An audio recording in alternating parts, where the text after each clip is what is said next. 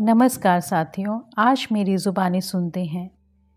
क्या है प्रेम का अमोघ अस्त्र? और क्रोध हमारा सबसे बड़ा शत्रु है। कौशल देश में एक बड़ा ही खूंखार डाकू रहता था। उसका नाम था अंगुली माल। लोगों को मार मार कर उनकी अंगुलियों की माला उसने अपने गले में डाल रखी थी। इसलिए उसका नाम अंगुली माल पड़ा। उन दिनों कौशल में राजा प्रसेन जीत राज करता था। अंगुलीमाल के आतंक से वो बेहद परेशान था। उसे पकड़ने के लिए उसने अपनी पूरी सेना तैनात कर रखी थी।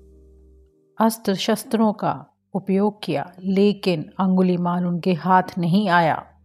एक बार राजा प्रसेन जीत पाँच सौ सैनिकों को लेकर अंगुली माल को पकड़ने के लिए इधर उधर दौड़ धूप कर रहा था। उसे पता चला कि भगवान बुद्ध वहाँ विहार कर रहे हैं। वो उनके पास गया। उसके चेहरे पर हवाइयाँ उड़ रही थी। बुद्ध ने कहा, क्या बात है? इतने परेशान क्यों दिखाई दे रहे हो? क्या किसी राजा ने तुम पर आक्रमण कर दिया है? प्रसेन जीत बोला भंते किसी ने हमला नहीं किया। मेरे राज्य में अंगुली माल डाकू ने तबाही मचा रखी है। मैं उसी को पकड़ने की दिन रात कोशिश कर रहा हूँ। बुद्ध ने मुस्कुरा कर कहा, वो तुम्हारी पकड़ में नहीं आया। अच्छा ये बताओ कि यदि वो धर्मात्मा के रूप में तुम्हारे सामने आ जाए तो तुम क्या करोगे? मैं उसका स्वागत करूँगा और उसकी सेवा तथा रक्षा करूँगा प्रसन्नजीत ने कहा। तब बुद्ध ने पास बैठे एक व्यक्ति की बाह पकड़कर उसे राजा के सामने कर दिया। बोले, ये रहा अंगुली माल। प्रसन्नजीत को काटो तो खून नहीं, वो थर थर कांपने लगा। बुद्ध ने कहा, राजन, अब तुम्हें इससे डरने की आवश्यकता नहीं है। इसके बाद प्रसन्नजीत को पता चला कि भगवान बुद्ध के प्रेम और करुणा के आगे अंगुली माल नर मस्तक हो गया। उसे नया जन्म मिला है। अपनी खुंकार वृत्तियों को त्याग कर वो भिक्षु बन गया था। प्रसन्नजीत की आँखें खुल गई।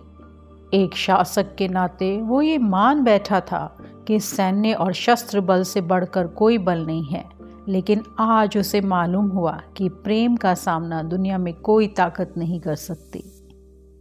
उसने बड़े प्रेम से अंगुली माल का अभिवादन किया और उससे कहा, मैं तुम्हारे भोजन, वस्त्र, आवास आदि की व्यवस्था कर देता हूँ। अत्यंत विनम्र भाव से अंगुली माल बोला, राजन, आप चिंता ना करें, मुझे सब कुछ मिल गया है। प्रसन्नजीत की आँखें डबडबा आईं और फिर वो श्रद्धा से अवनत होकर वहाँ से चला गया। गौतम बुद्ध क्रोध को व्यक्ति का सबसे बड़ा शत्रु मानते थे। इसी विषय पर भगवान बुद्ध ने अपने शिष्यों को उपदेश देते हुए एक उदाहरण प्रस्तुत किया। एक समय की बात है। एक पंडित जी महाराज क्रोध ना करने पर उपदेश दे रहे थे। वो कह रहे थे, क्रोध आदमी का सबसे बड़ा दुश्मन है। उससे आदमी की बुद्धि नष्ट हो जाती है। जिस आदमी में बुद्धि नहीं रहती, वो पशु बन जाता है। लोग बड़ी श्रद्धा से पंडित जी का उपदेश सुन रहे थे। पंडित जी ने आगे कहा, क्रोध चांडाल होता है। उससे हमेशा बचकर रहो।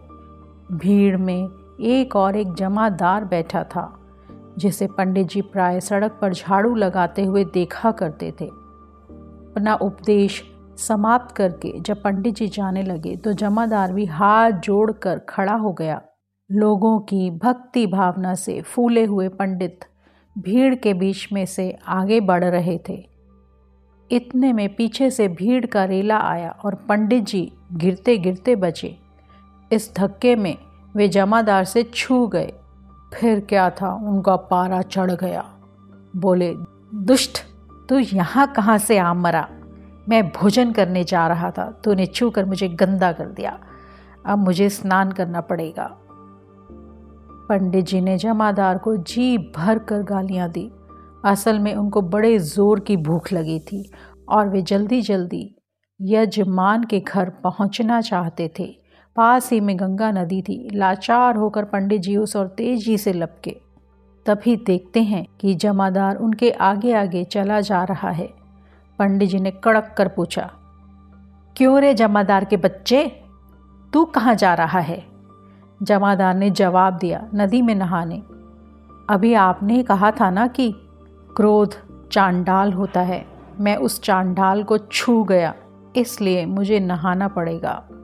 पंडित जी को जैसे काठ मार गया, वे आगे एक भी शब्द ना कह सके और जमादार का मुँह ताकते रह गए। भगवान बुद्ध की कथा सुनकर शिष्य अपनी हँसी ना रोक सके, सभी खिलखिलाकर हंस दिए। गौतम बुद्ध जी की ये कहानियाँ सुनने के लिए आपका दिल से धन्यवाद। आपका दिन शुभ हो।